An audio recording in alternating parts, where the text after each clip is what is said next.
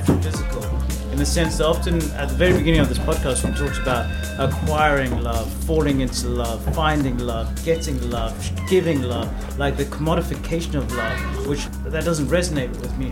I was talking more about sharing love, not just about community, but in a kind of Ubuntuan kind of sense, whereas in it's Ubuntu is an, kind of an African philosophy that understands that I am because you are and you are because I am. Mm. I exist not just in the present, but I exist because of the unborn and also my ancestors.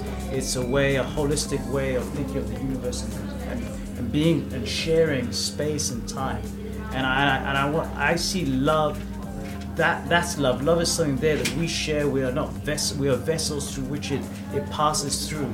Instead of this idea of we we can get love we have a designated day of the year where we express love in this specific way.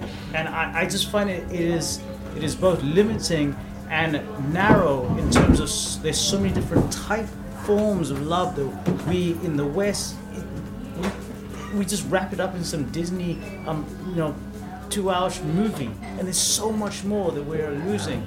Um, do, do, you notice a contrast between um, I am because you are and I think, therefore I am. Oh, so, so, so well, there you go. That's the I.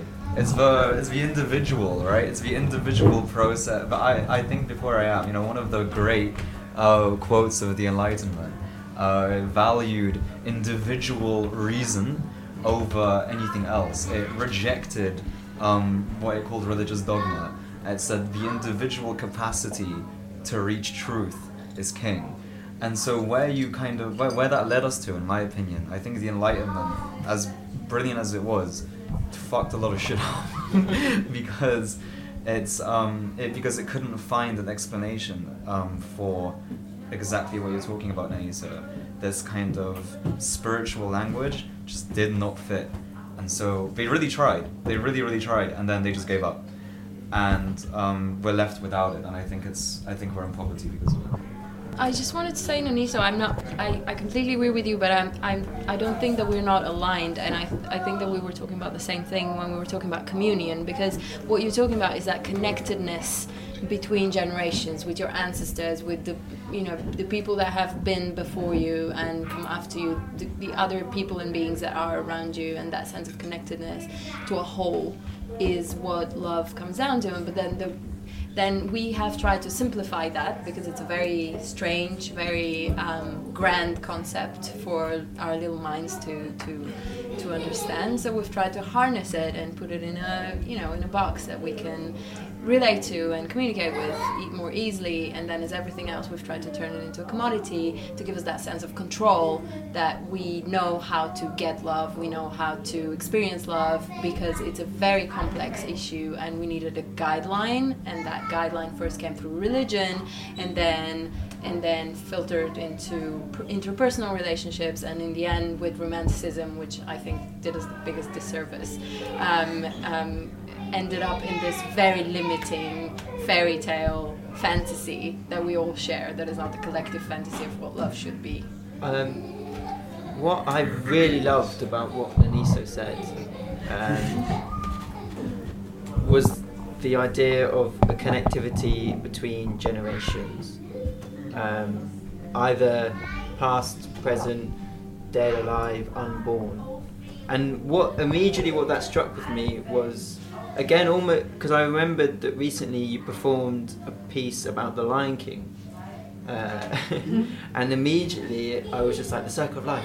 yeah. Um, yeah, yeah. Please and, uh, but no, but, but we we we we arguably we have talked about this like this idea of energy being replaced and coming back, and I'm wondering if I, I know some cultures uh, in Australia, uh, South America, and Africa, but more so in Southeast Asia, are very much more connected to the natural world and this idea of ancestry, ancestry uh, rather than just facts and yeah. reading a book, or for example. But they're also connected to nature, and I feel like again, we come from nature, and this idea, the the ideas of love, no matter if it's Greek or if it's wherever it's come from, stem from the fact that we are animals mm. at the end of the day. And I'm wondering if ideas like Aniso just said are connected to almost like the the basis of love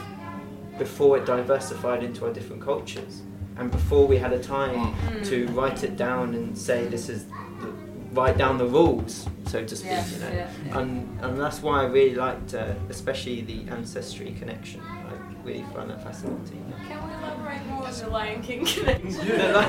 Okay, I'm just gonna be like super like particular about this. So with the what we were talking about when it comes to um, I love you and you love me and this kind of Cartesian circle of I think therefore I am I love because you love me. The, you have the Cartesian fallacy. So Descartes was proven wrong because you have to assume the I in order for there to be a person acting with any kind of verb. And so, in that same circle as you have um, love, do you have to therefore assume that the other person is loving you? Where does this initial love come from? The same with you have uh, like a creationist would assume there's an unmoved mover to start the universe. They give the energy that way. If you're looking at, uh, at loving energy, where does the initial loving energy come from? And I would say that actually loving energy and love as a verb is not just initiated in humans. I also think that um, like Cam is right in saying that there that sense of love can come from nature that can start outside of human relations. And particularly for me, I would say that when you were talking about um, mu- that music bonding people together, one of the most acute embodied experiences of love I've ever had is going to play music with people I'd never met and just jamming with them. So there's no set pattern of what we're doing and we just feel it out. And to me, that was a very embodied version of love. And I don't think that was um, uh, necessarily based on the people that were there. It was something that came through what we were doing and it came through the, environment. environment Yeah. say, which again links back to nature in a way but you know yeah Yeah. So now that our imaginations are warmed up, I want to present a hypothetical using hate as a backdrop. Hate, which could be viewed as the antithesis of love, is often seen, seen as something to purge from society, something along the lines of evil or the devil on our collective shoulder. That being said, is it possible that hate or other negative emotion provides a necessary contrast for love? Further, what would a hateless world look like if humanity were showered in love, liberated from jealousy, guilt, insecurity, and full of peace and good intention? Where can we start here? You start first. Sure. So right off the bat, to begin with, uh, I'm not sure I'm in complete agreement with the fact that hate is the antithesis of love. Because um, love is an emotion, hate as a consequence is also an emotion. It could be a negative emotion or positive, that's a different thing. But what the antithesis of love, according to me, is indifference. yeah Is when mm. people Yes. no longer care about someone, people no longer pay attention, no longer willing to put the effort, there is nothing you can address, nothing you can work on. If somebody is giving you hate, that is a reaction. You can always tackle a reaction. But It's very difficult to tackle something when it does not exist. That's why indifference is the antithesis of love, and I'm not sure hate is. the last words my ex-girlfriend said to me were I hate you and I replied with no you don't. She probably did but but what it said to me Good story, Cam. What it said to me what it said to me was that exactly what you're saying and it was like but she still cared you know. She didn't like we th- in my mind at the time I was like okay you, you hate me but you you know you still care so you don't hate me which which obviously is what we kind of perceive hate to be almost in a way a lot of the time I agree In because there have been instances when people have hated me, which I've always been able to deal with. When in a relationship, people are like, "Yeah, whatever, ah, I don't care, do whatever you want." That's the part that really kills me, and because I can't do anything about someone's indifference, I don't know how to tackle it, I don't know how to work on it, I don't know how to make it better. It's worse than hate, my friends. But but uh, but to be in a situation where someone uh, someone is indifferent to you and, and, and for that to bother you means that you have a need for that. You know, it, it, or you let's say you have a you have a preference for that person to, to, to so, so the idea that hate is the antithesis of love. I the first thing that popped into my mind was uh, both of them are kind of action. And uh, uh, so Marshall Rosenberg said, "There's only two things that people ever say," and I really love this concept: is that you can only ever say please or thank you.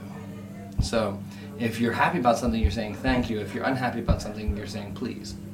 And uh, as a result, every time someone hates, they're essentially saying please. They're saying it very badly. And they're not doing a good job of, of defining their intentions, their, their, their desires, their losses, what they need. And hate is a very good example of that. Love, to an extent, if you, if you think about it, is a very good question.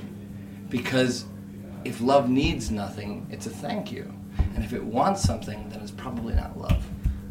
That's great. I've got something. I've got something you, might- you might like, uh, collectively. Oh, I, I like in the initial prompt there was this question of what would a society without hate look like. Uh, there's a great bit in um, David Foster Wallace's Infinite Jest, which is all right as a book. Um, but um, there's a great bit in that when the US has vanquished all of its enemies and the entire US public is going through an existential crisis because they don't have an enemy to destroy. And so the next the next president gets elected because he creates the enemy of dirt, and so he launches his new, new campaign of launching rubbish into space. Anyway, so what, what, what, what, what David Foster Wallace I think was touching on was um, he did it through humor because it's a really really difficult question to pose. Do as humans we need something or someone to hate? And what does that say about us? Like, if we, um, you know, is it uh, if we ever get society to a point where it's like, all right, will we just continue needing to find things to hate? What is that? What do you? Well, I would actually kind of like turn that around and, and point that at Vera's point is that I think you can kind of go society can go without hate. You can go in in a relationship without hate. That's that's not like the issue. Hate is is when you kind of like feel so like wound up about something that you're still putting energy towards it. But the issue is is like if you had a society where there was no hate, you would have this massive indifference. And indifference can be not only really uncomfortable in relationships, but super damaging. If you just are indifferent about issues that other people are going through, if you are indifferent about benefiting society, if you become indifferent about huge things, you would have a, a society that essentially doesn't function in many ways. And like when it comes to relationships, one of the most damaging things you can do to another person is say, I'm indifferent to what you're asking of me or what you're saying or how you're expressing.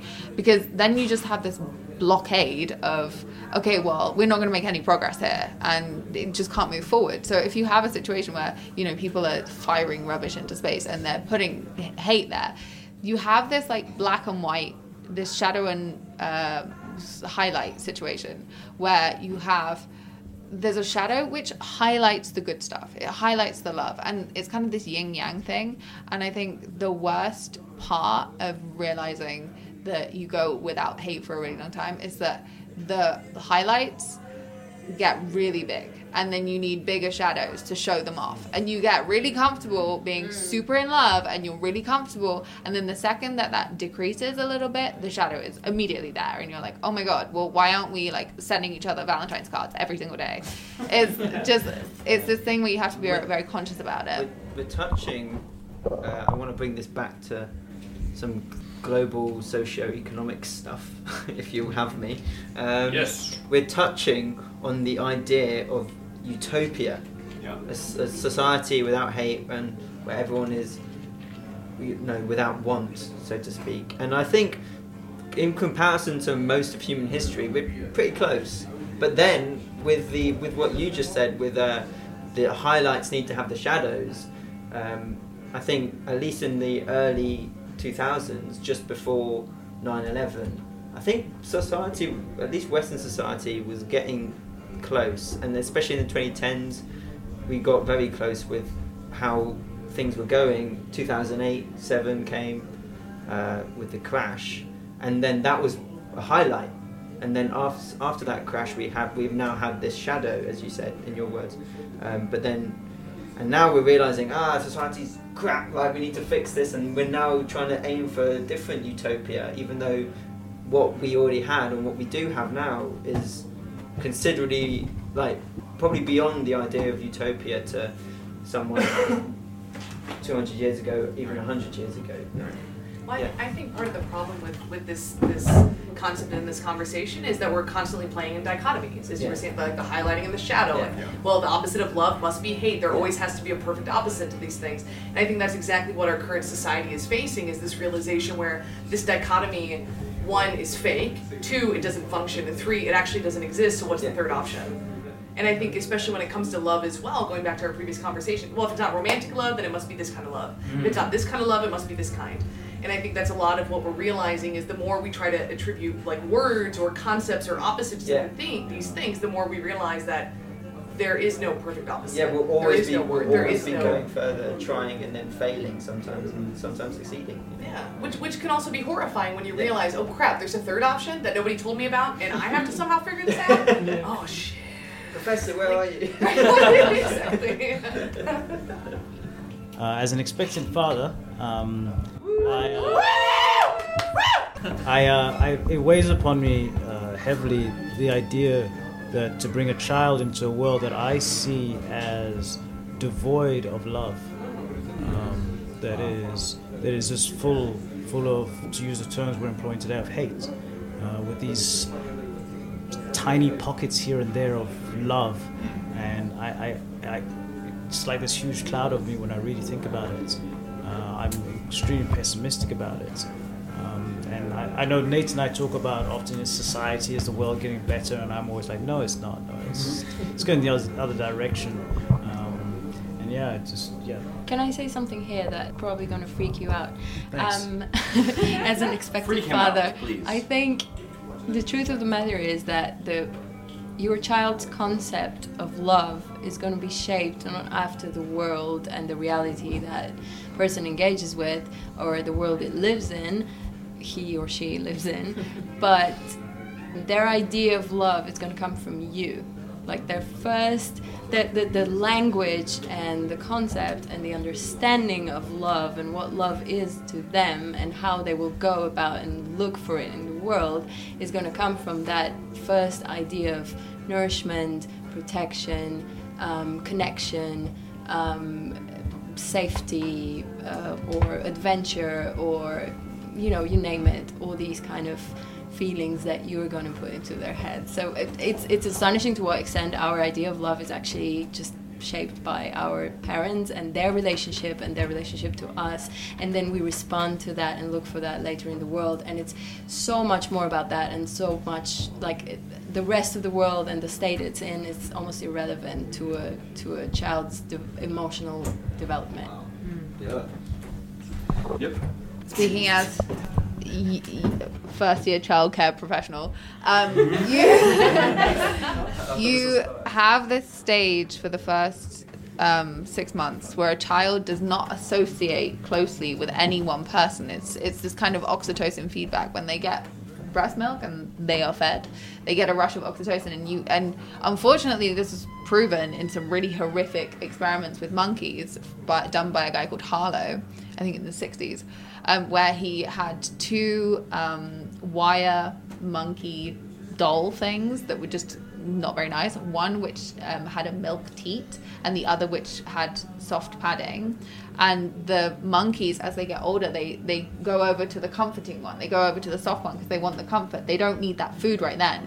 So you're seeing that they're in at first when they don't need the comforting when they're just in the in the world they go they're having their oxytocin reactions to the milk provider and then it translates into other figures such as you know fathers and nannies and that kind of thing because they're then finding that oxytocin feedback loop coming from you know soft clothes from the cuddles from those kind of things. And then after that little six month space then they can start associating with people. They recognize faces. They say oh you're someone who's safe. You're someone who gives me that good feeling. And so i actually would say that i think the notion of love comes from they have this like internal thing. It's a feeling at first. It just starts as a feeling and it's not from one person or another. It's the actions that they do. Um, but i think obviously nanita will be providing that action. I just wanted to clarify that it's like it's not just because you are a father it's because you're doing something as a father I just want to clarify once again. Um, I, I, I- I don't mean what those early years specifically. What I was referring more to is that realization that the world is full of wolves. uh, that loss of innocence, that moment where you realize that King Kong is not just a movie about a monkey. Uh, you realize that Tintin is not just some comic book about a kid, reporter traveling the world. It's that it's full of bigotry and racism. And where'd you go as a child from, you know, being cuddled in that world to the reality of the world that is, for the most part, devoid of love, in the, to use the terms that we're kind of using today. I want to answer that with uh, a s- a slight example from my childhood. I have a friend. Uh, she and I have very, very similar childhoods. Basically, both of uh, her her father died when she was three or four. My father left the family when I was four or five. So both of us were brought up only by my uh, our respective mothers, and um, I've always noticed that when it comes to things in life, she and I have a very dis- uh, very polar opposite path. She is often bitter to a lot of things that do not go her way. I often know how to take things in my stride and I've been okay with it. And the reason why I would attribute to that is, or rather, the reason I would attribute to that feeling is that my mother, she was always telling me that when she was growing up, there was nobody there to love her intensely, to catch her, hold her, you know, to talk to her all the time and stuff like that. So she, she decided consciously that, that she will do it for both my brother and myself. So I have been overly loved, overly hugged all the time. I used to kiss my mom every day. I still call her every day. I still talk to her every day. But with my friend, it's not been the case. So when you say that, yes, the world is filled with hate, but then if you can teach your kids or your generations to love intensely, by loving them intensely in the first place, I think their their perception towards hate that's existing in the world is completely different. Because I see that my friend treats the world very differently compared to how I treat it, and I'd like to say we had very similar childhoods because we had the same. Uh, what is that? For the, I don't know the statistical term, but basically something that happened that changed both of our lives primarily, which was the father's trauma, exactly, which was our father's being absent from our lives due to the reasons. Uh, well, well I, I was just gonna say it, it. Then it goes back to the definition of love, right? So I was one of those kids where I was I was very grateful that I was raised by a very loving family, like my extended family, everyone. But on the other hand, even with that, I was also one of those kids that was destroyed by realizing that the world was full of monsters. So like my favorite, my, my famous story that my mom always says, and she's like, it's so funny. I was like, that ruined me. Was was finding out that Santa wasn't real, right? So talk about the epitome of this love. Like Santa to me was like God, right? I was like, oh, I love you, Santa. So so but like the famous story is, is I come home and these kids are making fun of me, and I come home and I'm like crying and like, mom, is, is Santa not real? And she's like. Yeah, baby, I'm sorry, he's not real. And I'm sorry, I'm like crying. I was like, what? The Easter Bunny too? She's like, yeah, baby, the Easter Bunny too. I'm like, and the, and the Tooth Fairy? The Tooth Fairy too? She's like, yeah, yeah, baby. Like, yeah, that's that's what happened. I'm like, God is dead. like, so for me, it also like I was one of those kids where it just crashed and burned after that. Even though I was in this situation of tons of love and my parents did good, but part of it also has to do with like at some point, the the horrifying thing about being a parent is at some point you have to realize they're like, oh, this is they're their own person. Like they will interpret this and feel however they're gonna feel about this, and there's only so much prep work I can do. Like that's part of it too.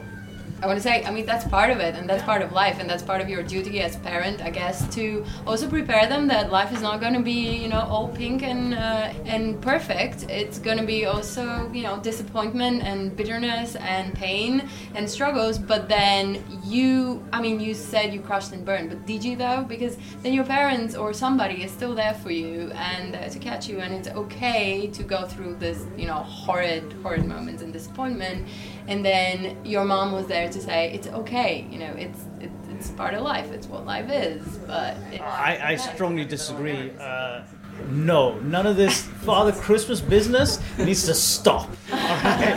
Just stop. I agree. Like, I don't understand the concept of this fictitious old white bearded dude who breaks into your house. Like, It's great to, it's great to find out when you're eight years old that your parents were lying to you. That's that's that's well that way- prepares you for capitalism okay? You need to be ready. You need to be ready. All right, so it is it is time, comrades, for another round of agree or disagree. Let's see how this goes with 11 people. I respect it. So for our for our newcomers, the way this works is uh, I'll present five popular quotes spanning recorded history related to love, And after each quote, all of you must respond with either agree or disagree. No comments though. No comments, although you will afterwards have a very short period to justify yourselves if you wish. So, here we go. First up, we are never so defenseless against suffering as when we love. Ooh. Agree. Whoa! Is that defenseless? You said Defenseless. wrong. Disagree. The opposite. We're gonna disagree. Uh, which way do we want to go? I have to have an opinion on this. Agree or disagree? I have to have a stance on this. And We need an agree or disagree. If we, we kindly ask for it. You don't Okay. have to. But Uh, pass. you can pass. Pass. I pass. Agree. Kibbs, what did you say? I- oh my! You see? Steve! Did you say it again? Go, fight. Is that from Street Fighter? I, I said disagree. What did you say? Agree. Oh my god, Stephen, that feels wrong. Stephen, would you please read it out once please say it more? one time? Sure. Uh, we are never so defenseless against suffering as when we love. Um, Uh, I I want to say I want to say disagree. Yes. Yeah, I'm on. Okay, I'm gonna disagree. I, I think agree. I, I, don't, I think this isn't enough time to think. But I think I agree though. Yeah. I'd like to agree primarily because love is vulnerability, and you're defenseless when you're vulnerable. Yeah, agree, agree. You could, you have to totally embrace suffering when you love. True love empowers. Disagree. Yeah, that's, that's what I was like. oh, Mic drop. Drop that mic. Drop that mic. Sweetie, I'm with Nate. I completely disagree. Okay. Yeah. Drop that mic. And as, as part of the, the game, afterwards I give the name of the quoted individual, and that was founder of psychoanalysis, Sigmund Freud. You have to agree with Big coke addict. Old Siggy. Sounds like a rap name. Old Siggy. That's right. All right. right, what's the next one? What's the next? Next up, next up. Um, all right. Lo- love is a canvas furnished by nature and embroidered by imagination.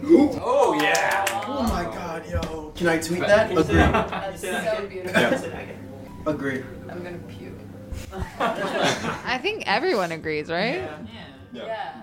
Okay, yeah. Yeah, we all agree. Big agree. That was uh, Voltaire. I'm not gonna get a chance to disagree. Wait, did you? Oh, Whoa. you would. I have to disagree. Because Kibbs agreed. No. yes, that's exactly why. I bet it is. How do you disagree to I disagree the very nature of the human imagination is so limited. What? Whoa. But that doesn't mean it doesn't define our experience of love. Wait, it's it's, it's not. Isn't that very Marxian? Because you're saying that Yes, human, that's what I was going human imagination comes from observation slash inspiration, and that comes from material things. So if you're limited to what the material things are available, you can't imagine beyond. Wait, No, wait. but then that would mean that humans don't innovate, and it's clearly it's very clear that we do. So you're saying that no, whoa, no, no, no. Um, Oh, yes. you're Yes, I Oh my god! it's. Oh my god! I was trying to hold back. I was trying to hold back. Um, I, would- you're saying that the human imagination is limited to love just through our observations, or, or what are you saying exactly? I'm just saying that what I was saying since the beginning that love is so limited, um, and because we have limited it with our imagination, and I see it should be much broader, but it's so limited. Hmm. So I Yeah, think nature does provide that canvas, but we, then we paint it only with four five colors. So you're saying you're saying That's what theoretically saying. It could be do- true, we do but in practice it's not. You Like, still, we- we still we're paint still it, but we're using four thing. letters to paint it. So I, what else is I there? wouldn't. Mm, no, I wouldn't say that we are using four letters. Not as a humanity. I would say that love is such an individual and such a subjective experience that that that pen or whatever that canvas is in front of you, and these colors are in front of you, and all the colors are there, and you can decide whether or not you choose four or five. If we put ten fruits in front of us, Yeah. one of them is a pear, Yeah. we will both taste 10 fruits and then we'll agree which one is the pear.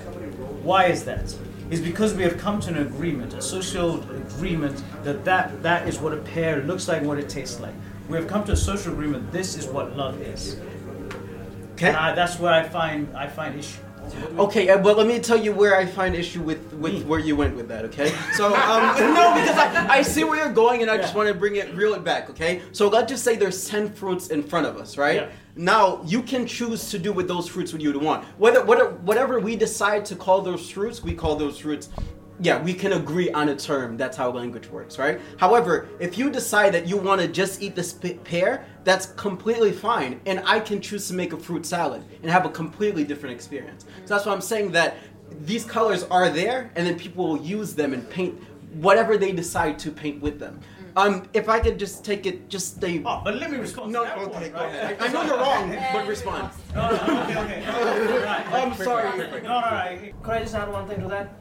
Uh, it's basically saying if you're saying that love can only be painted by a few colors, then that's a very conservative concept because today like, the whole concept of rainbow love exists. That comes from all colors, all beliefs. Oh, you misunderstood. I'm not saying. I'm just saying it should be. I'm saying it is. And I'm saying- should, but it shouldn't be. But I'm saying it isn't. But I'm Because saying it is because. I'd like to say it isn't because of um, because love these days is not just between the conservative concept of men and women because now it's there's more opened up. There's more there are different shades of love, different colors of love which are being embraced today.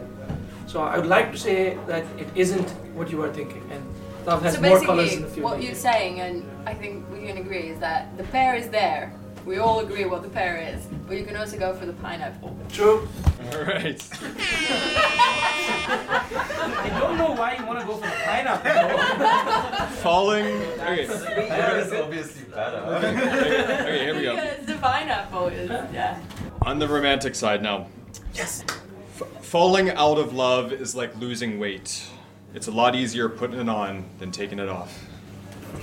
Uh, falling uh, out of uh, love is like losing weight. Yeah. Putting what on?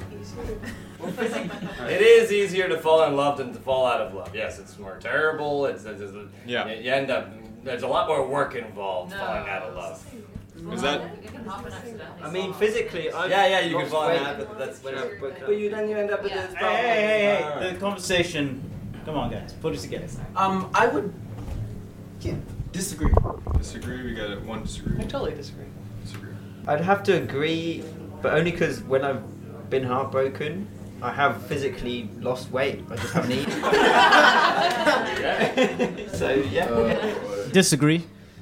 Uh, I um I I'm neither agree or disagree. I just think people are really shit at falling out of love, and they should get better at it. Usually the ones Oh. Uh, Yeah. uh, it's diff- more difficult to fall out of love than in, a, into love. Yeah, as it's, it's easier to put on weight to eat a lot of cake and whatever and put on weight than it is to, you know, work your ass off at the gym and Yeah. you know, it takes more yeah more work, more effort, more more more uh, uh, more of a process. Uh, yeah. I. Uh, I'm so confused which way around this is. this is- Sorry. I think that's more difficult. I think falling out of love is more difficult. I don't know if that's disagree or agree. Yeah, that's I do agree. agree. Disagree. That yes. I agree. Falling out of love is the most difficult thing that I have done, but because I'm a fool in love, I keep doing it all the time. I disagree because I think it is individual and it depends on the person and their temperament. Agree with the message, disagree with the metaphor. Well, Nate makes his own options. I disagree because I think people over time can become really lazy in their relationships, and that can be um, an effective falling out of love, even if they don't realize that, and then they end in divorce. That escalated quickly. I like that. So Aretha Franklin. Agree. I agree. well, then I agree. You do I, I don't know who that is. She's an R&B pop Respect, singer. respect. Yeah, Yeah. it's like R&B singer. R E S R-E-S-P-T. Aretha Franklin? Okay. Uh, two, two more. To say I love you, one must first be able to say the I. Woo! Amen. Yes. Yes. All right, go Yes. around quickly. Grab the microphone. Go, Agree. go, go, go. Agree or disagree? Agree. I so agree with this. I'm so with this. Yeah. I agree. One must know oneself. Yeah, I totally agree. I agree too. Yeah. Agree. I I have no idea what the question's meant to be insinuating. To be honest. Agree with the rest. yourself Stay with the group. To, to know, part of it to say is, is also to know in this case. Fancy. I disagree. Uh, the eye should not be part of the love. Yeah. Um, yeah, I also disagree. Uh, I think that it's a very idealistic way of thinking. People will choose to say "I love you" no matter what.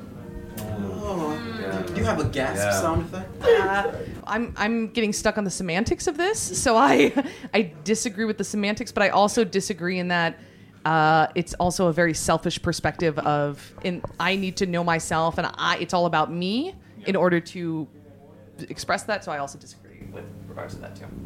Fair enough. I, I agree. Oh, you Me agree. first. Yeah. So. Uh, Capitalism. yeah, well, essentially, that, that quote, yeah, that quote, that's a quote from author and objectivist Ayn Rand. Oh my god, I love her.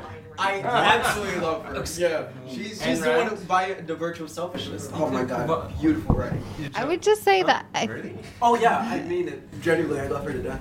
I think around around this table there might have been a few discrepancies in how people interpreted that statement, and I think that with the particularly the verb say, I think there was a bit of trouble over there with Alia, but yeah, but I think. Uh, yeah, it would just be quite interesting to to hear about how some people interpreted that because that may sort of align more people than just saying the statement. I, um, I'd like to say that the way I interpreted the statement was you need to know yourself before you say I love you to someone or Yeah. you fa- fall in love with somebody else. And if you're unsure of yourself, you will never know what you want slash need slash what you want to fall in love with. And so you need to be. I need to know what I want if I know who I want to be with. What I would say is that people never really know themselves. It's not. We always change. Like we're always growing. We're always in different stages, and you might know yourself in the past. So that's just like different- love, right? It is a discovery. It is a journey that happens every day. You, Yeah, as so you discover yourself, say- you also discover then- the relationship. But then for the, the the actual question was to say I love you means that you know yourself, and I'm like, no, you don't know yourself, and you don't know what love will be. I want to So say it's about embracing yourself though, and whatever you're going through, like you need to have that awareness of yourself, of where yourself is. And It- sits. but- so I- before you can surrender yourself. But my cynicism takes So- over and says people won't do that. you know. I would just say, in relation to the point, is that I would interpret it as you to say. So I don't believe that the self is fully knowable. You can't tack down who you are in the future, and that if that future is has the same self it as you, and it stands outside of your knowable universe, which it does because it's the future, then all of you is not knowable. Not you can't know all of you, and I'm quite comfortable with that. But so for me, the statement wasn't saying you have in saying it isn't that you have to know the self completely. In saying you have to have a position uh, which relates to the object that you are loving. So, for example, if someone says, "Oh my God, I love that," and they really have no idea what they're talking about. For example, people who you know start talking about how much they love pumpkin spice lattes when they've never tried them. To me, you can't have a loving act if you don't actually relate to the object. So there's no relation between you and that thing. If you just say it, to me, that you can't say love. That is not a relation because you aren't relating to the object. That's how that's how I was interpreting that thing was, was that there has to be a subject in the situation. I, well, I, what I, what, the way I was, or where I was coming from with that statement was more so. There's a really nice quote that Wayne Dyer says, where he says, "You can't give what you don't have." So I think you first have to have this idea of, of self-love, self-compassion, self-acceptance, and then you can give or offer that, or I prefer to use the term share that with someone else. Yeah. It does have to really stem from that individual. yeah, Yeah. hell yeah. Well put. Word. Right. Uh, finally, we come to hatred does not cease by hatred, but only by love. This is the eternal rule. There's, there's like three concepts in that thing. Like you can do, agree or disagree to like each part of that. Sure. What? All of them together? Yes or no? I, they're different things. I think the the first bit about hatred doesn't cease by hatred is probably true. The second bit is like you're saying only love can Mhm. do that. I don't know about that. I don't know what was the last one. It's eternity. Yeah. Um, only by love. This is the e- eternal rule. Ah. This is the rule. I think so they're actually, two there are separate two. things. Yeah. If you disagree with any part of it, you then you disagree. Oh, yeah. Okay. I uh, I agree because I think that the absolute um, as I'm, I think I'm using the word epitome correctly. I think from uh, epitome, like um, in some and maybe I'm saying this as a total luddite who's not on social media, but every time like I log into Twitter, I see like loads of hatred, and I think that I lost my train of thought. If not being on Twitter is love, then just get off Twitter. Twitter sucks. I disagree. Uh, disagree. Anybody who says for eternity. This is the uh, eternal rule. Oh, anybody who says this is the eternal rule is There's no eternal Yeah. rule. Yeah. So I disagree. Um, yeah, that's the that last part gets me. So I disagree. Yeah. No, I, I'm disagreeing with everything pretty much. Um, if Naniso disagrees, I feel like I kind of have to agree a little bit. um, well, let me say I would agree with the first part. The second part, I think hatred can also be overcome just through forgiveness and acceptance. It doesn't mean I absolutely have to love that other individual, but I could just forgive them for who they are. uh, And for the experience that they have and accept them as another human being. It doesn't mean I have to then go the extra step of then investing love and, and compassion. Um, because that is that's quite an investment. That's a lot of What was the quote? Uh, hate does not cease by hatred, but only by love. This is the eternal rule. Yeah, I gotta agree with that. I'm gonna piss you off, Gibbs, but like you saying it can be done through things like forgiveness does mean that you're kind of agreeing with Naniso. Right. Damn. But I would agree. I would agree because I think that you know we just established that you can have indifference as an act that would quell the two. So if you quell hatred um, with indifference. And that even can be more damaging. Then that can also get rid of that. And fuck anyone who says that's the eternal rule. That's just, yeah, like. But in a way, didn't we just say that? And also, partly what you said is that it dissolves hatred, is also dissolved just as love through indifference. And in a way, it does cease with indifference too. So that is a remedy to hatred just as well as to love. And the end of hatred is indifference because that's where it hits a wall that just cannot cannot overcome. Mm, but, but the other problem with this too is, isn't it also said, for example, with Edmund Burke, that the person that also does nothing is just as bad as the hateful or evil person?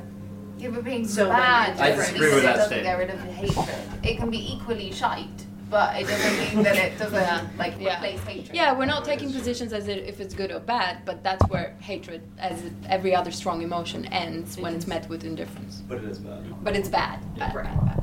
But, but I guess what I was saying is, according to other philosophers, and for example Burke, they would say no. Actually, it's the indifference is the same as hate, according to Indifference becomes um, complicit in a way. Yeah. I would say it's the same resultant, but not the same thing. So like, it's like if you have one person who is addicted to one substance and then they replace it with something else, they still have a relation. They still have a relation to the thing that's really terrible, but it's a different thing. So hatred and indifference, like indifference being meth and hatred being ketamine. but all goes back drugs. All of it. Fingers Berlin, of course. All right, I love it. All this controversy whipped up by the great Buddha. Oh, wow. That asshole.